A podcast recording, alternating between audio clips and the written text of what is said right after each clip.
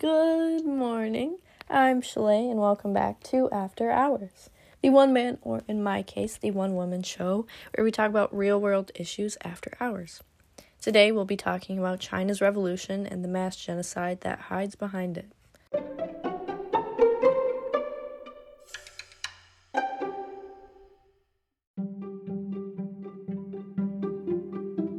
So China has been going through conflicts for generations now, and what's interesting is that the conflict started between one of China's most powerful leader, and he goes by the name of Mao Zedong, all right?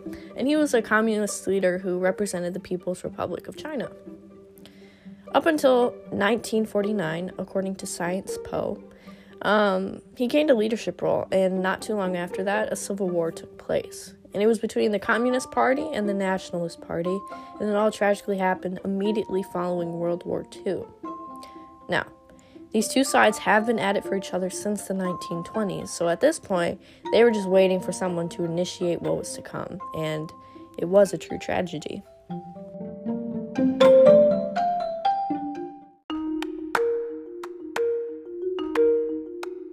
Millions of people were murdered, sacrificed, and tortured as a result. And so corruption not only occurred in China, but at one point it led to Japan, and even the U S government was involved. But why were the people under such tyranny, and how did everything continue to spiral out of control? So let's break it down. A war known as the Red Terror, which lasted from August to December of nineteen sixty-six, was the first of many wars that occurred under Mao's ruling. And it all started with a political campaign. Now, this campaign, according to Sciences Po, was initiated to, quote, sweep away all cow demons and snake spirits, end quote. And this was implied to what was referred to as the five black categories. And the categories consisted of landlords, rich peasants, um, capitalists, teachers, intellectuals. And so his intentions were initially to take two forces, whether that be in or outside the party, and have them fight off his enemies in his honor while also supporting his political idealisms. And so this caused rebellion in China's youth specifically, um, and that started in Beijing schools. And it wasn't like little school fights either. They spreaded mass violence in campuses. The teachers were targeted, humiliated, beaten by their students, and even when news spread, Mao didn't address the issue. Instead, he felt rebellion was necessary, and the victims who suffered were simply just collateral damage. And so within a month, the target of destruction shifted from campuses to society, and with the Minister of Public Security supporting Mao's attitude, ruthless mass killings and mass destruction began to spread like wildfire. I mean, the people committing these crimes, also referred to as the Red Terrors, ended up killing, according to Sciences Po, one hundred thousand people across the nation just from June to October of nineteen sixty-six, and it was really just going to get worse from here. And so on Mao's seventy-third birthday, which would be December twenty-sixth, nineteen sixty-six, he would issue an all-around civil war um, because of military involvement, and that led to armed conflicts just, just about everywhere. And we're talking grenades, cannons, guns, and other ammunition in the hands of regular civilians. Um, and, you know, as a result, that year would be the first mass killing as a result of military force against unarmed civilians. And so January to December of nineteen sixty-seven is when the nation would be divided into their two parties, and that would be the rebels and the conservatives. The end goal of China's Cultural Revolution would not only be unleashing purge to Mao's rivals, but to create what was called New Organ Power, or a tyranny, basically, is what you could call it. And in January nineteen seventy, there would be a peak to his countless campaigns, um, all geared to one of his originals, known as the Cleaning of the Class Ranks. And that was meant to defend the Red Organ's power, and Sciences Po can account that one-eighth of China's population ended up being a victim of this campaign.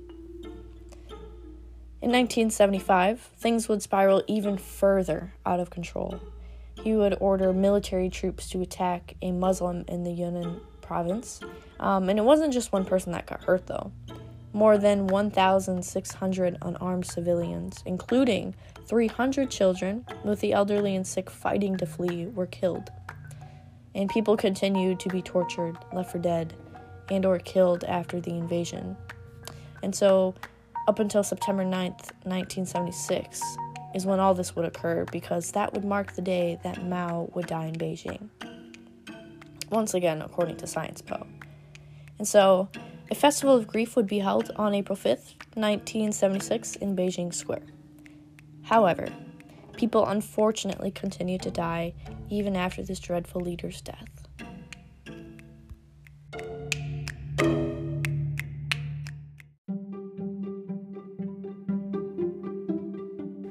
The new Party Central on February twenty-second, nineteen seventy-seven would issue an order to kill any counter-revolutionaries who verbally attacked Chairman Mao and whoever else worked with him. And so that accounted for forty-four famous politics being executed nationwide, um, as a result, according to Sciences Po. And so I think what's so amazing about this story, though, is that even with the mass genocide, the mass destruction and killing that occurred inside their nation, the people kept their faith, and they definitely tried to rebuild what they had lost, but make it five times better.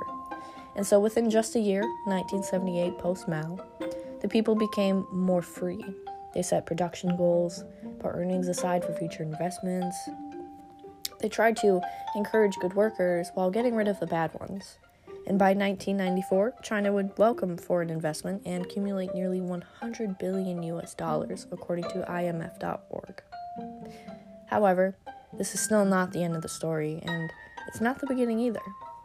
Genocide has been happening worldwide for decades, generations, and it's as if each country has a form of genocide of their own. History continues to repeat itself because we never broke out of its cycle. Until we ensure a positive change, until we encourage growth, understanding, expose the truth for what it is, we'll just go back to our old ways. People shouldn't have to continue to suffer just because a person or a small group of people decide what they're worth. But nothing will ever happen if we aren't brave enough to take the action.